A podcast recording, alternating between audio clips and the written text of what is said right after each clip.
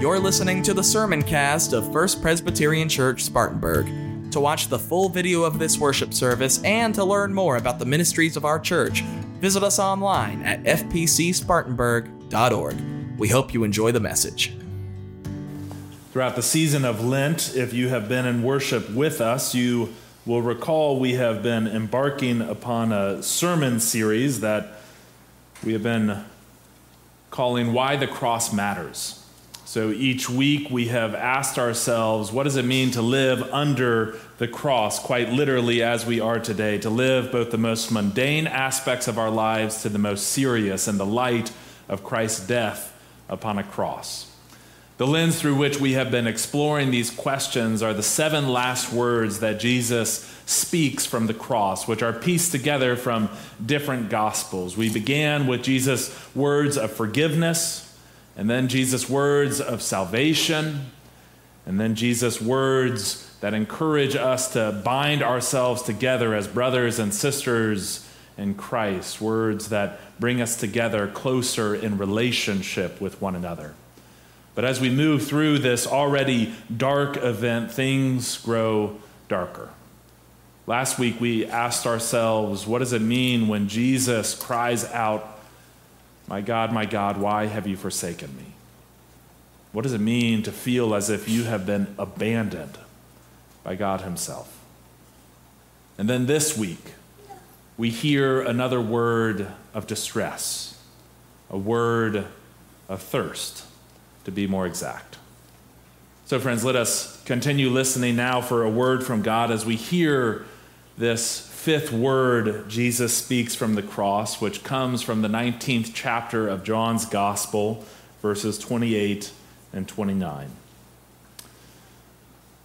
John writes After this, when Jesus knew that all was now finished, he said, in order to fulfill the scripture, I am thirsty. Other translations render that simply, I thirst. A jar full of sour wine was standing there. So they put, put a sponge full of the wine on a branch of hyssop and they held it up to Jesus' mouth.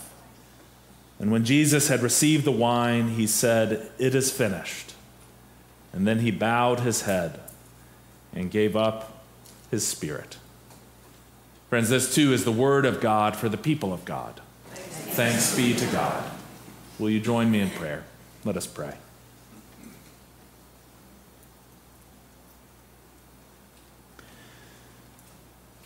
Good and gracious God, help us to trust. Help us to trust this day in your goodness and your grace. For these words are so hard to hear, O God. And yet we know that in them there is a word, a word that you are offering to us, even now. And so, God, we pray that through your Spirit, the words of my mouth and the meditations of all of our hearts gathered together here in your sight would be pleasing and glorifying to you. For you and you alone are our rock and our Redeemer. Amen.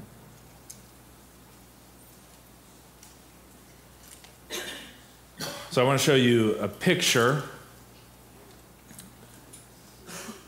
This is a picture that was taken on the day before Thanksgiving 2021. It's a picture of the courthouse steps in Glynn County, Georgia. It might be a little bit hard to tell what's happening, but there in that cordon off area, you'll see members of the law enforcement community stage there, huddled in small groups, listening to the voice of a judge inside the courthouse coming through their phones. Just beyond the frame of this picture, there's maybe 200, 300 other people, including myself, that are also gathered in small little groups, lending their ears to someone else's cell phone, listening for what words would come. What we were listening to was the moment that the verdict was being announced in the murder trial of Ahmaud Arbery. Now, this is a name that many of us might remember. Ahmaud Arbery was a young black man who went on a run on February 26, 2020, in Glynn County, where I lived for the last eight and a half years prior to being called to this place. He was running through a neighborhood, and three white men and two pickup trucks chased him and killed him. This led to a, a, national outcry, but what wasn't reported quite as much was the outcry locally as well. As soon as the facts of what happened began to emerge, there was truly an outcry locally, and it was one that bridged all of the traditional borders we set up for ourselves white, black, your most hardcore conservatives and your most bleeding heart liberals, whether you lived on the islands of Glynn County or on the mainland, there was a unified cry among that community for justice, for something to happen, because this surely cannot happen in our community.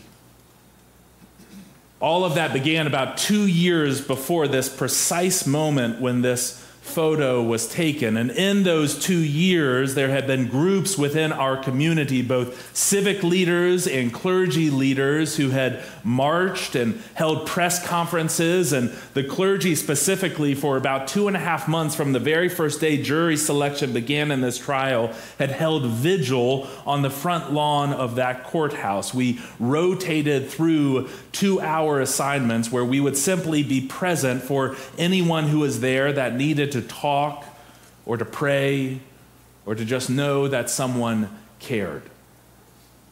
And it all led up to this moment. And what's amazing to me about this picture looking back, it was is that it was not until this exact moment that I realized just how thirsty we all were how parched every single citizen of Glynn County had been for upwards of two years, parched for justice,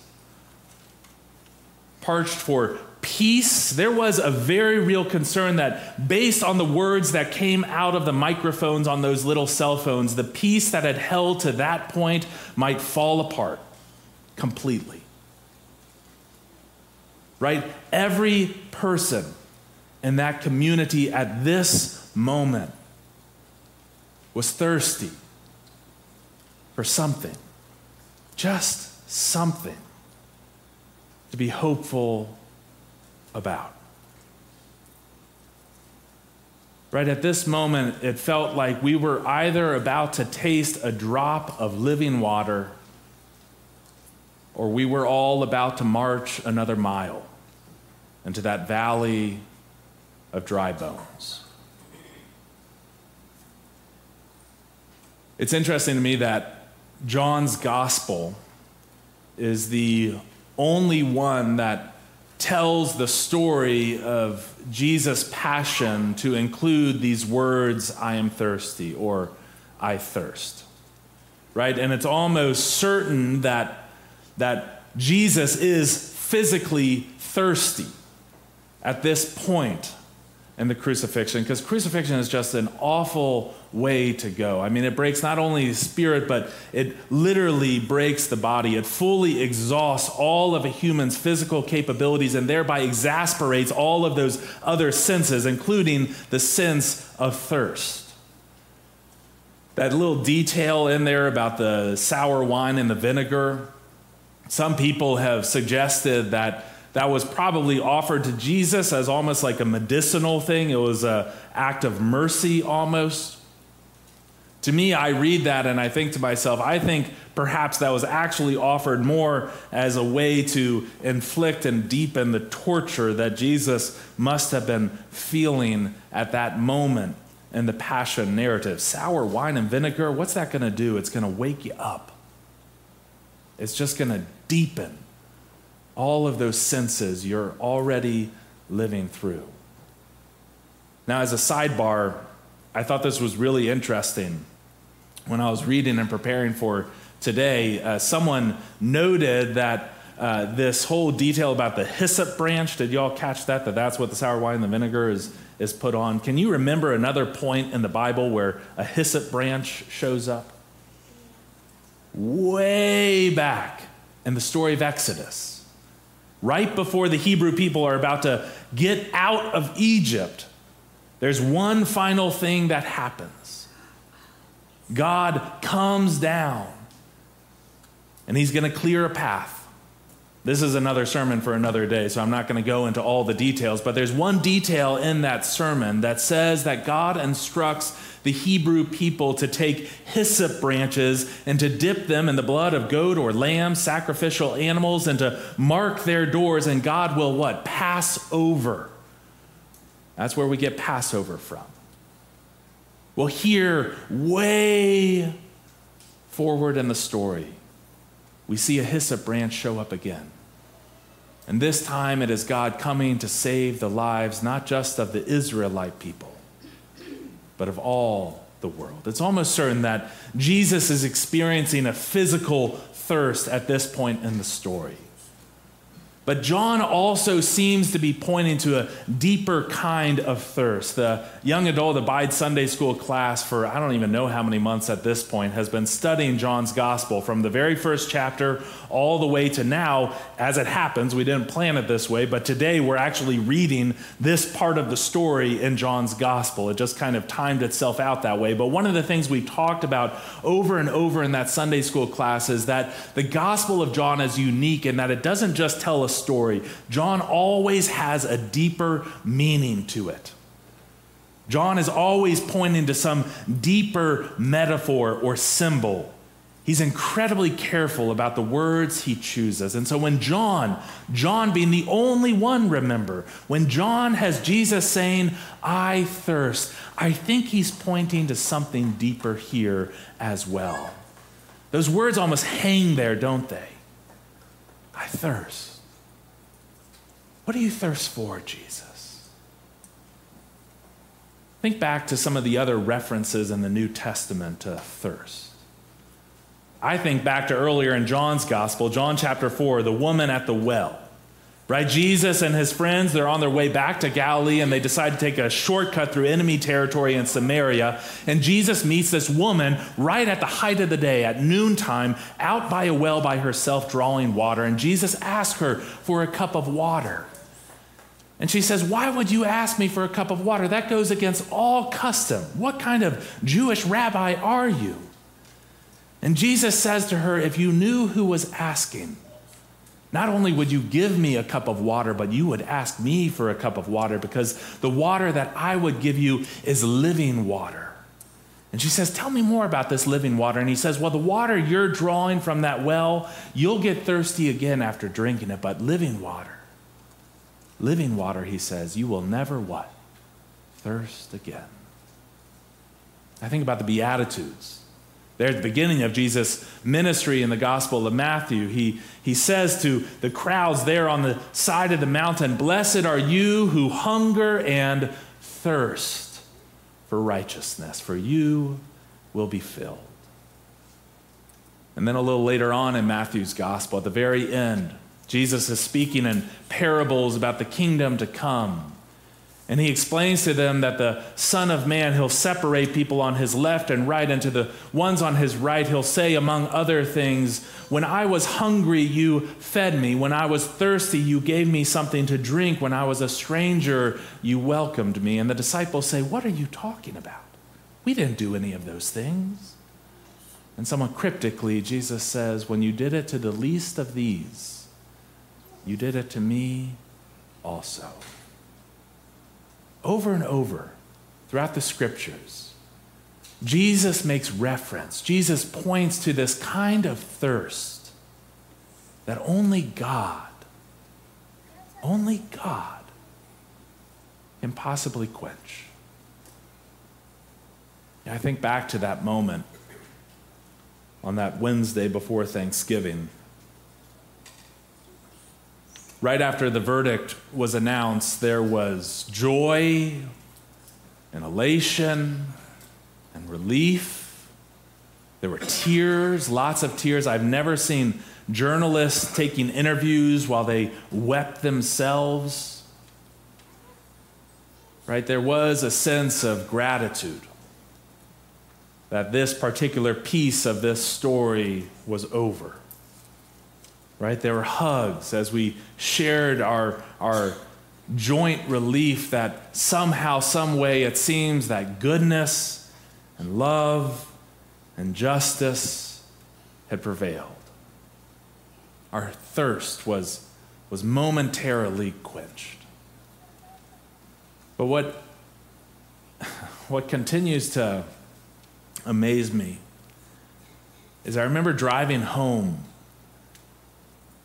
I remember driving home from the courthouse through Brunswick, across the causeway. And the further I got from Brunswick and the closer I got to home, the more I began to realize that I still felt thirsty. Right? I still felt thirsty because the reality was tomorrow there were three families that were going to sit down at their table, and a loved one wasn't going to be there. The family of Ahmaud Arbery, the family of Travis and Gregory McMichael, and the family of Roddie Bryan. I realized I still felt thirsty because the reality was probably in the time it had taken me to get from the courthouse back home, more violence had occurred somewhere in that community. I found myself still feeling thirsty because it dawned on me that, you know, how tragic is it that this happened at all, that this could have happened at all in my community of all places. And I felt thirsty because it dawned on me that you, you know, it's going to happen again. And it has, and it will. There are verses at the end of Revelation. Revelation, of course, being that great letter that provides to us a psychedelic at times, but beautiful overall image for what the final kingdom, God's kingdom, will one day look like. And there's this verse in it where it says, describing that kingdom, that it will be a place where people will hunger no more, where people will thirst no more. The sun will not right, will not strike them, nor any scorching hurt, heat, Revelation says. For the Lamb at the center of the throne will be their shepherd, and he will guide them to springs of the water of life. And God, God in that place and on that day will wipe away every tear from their eyes. Friends, the cross the cross lays bare the brokenness of our world, doesn't it? We know that brokenness in our world, but also in our community, in our communities. We know that brokenness in our own lives. We know what it is to feel that thirst that only God can quench. I thirst, Jesus says from the cross. Friends, may we thirst for that day, that final day when the shepherd will lead us to the water of new life, when the shepherd will offer us a sip from the very cup of salvation itself. That's what Jesus thirsts for, isn't it? May each of us thirst for that day too. Will you join me in prayer? Good and gracious God. Oh, you are good and you are gracious, O oh God, and we are ever reminded of that as we face the brokenness of our lives and the brokenness of our world. We face it, oh God, and we feel deep down within that thirst. That thirst that nothing, not money, nor love, nor success, nor attention, that nothing can fully satisfy but you. And so, God, we pray that you would offer us that living water. We pray, O oh God, that you would offer us that spring of new life. We pray, God, that on this day and in this season, you might bring the very cup of salvation to our lips, that we might taste and see once again that you are good. We pray this all in the name of your Son, the crucified and risen Lord, Jesus Christ. Amen.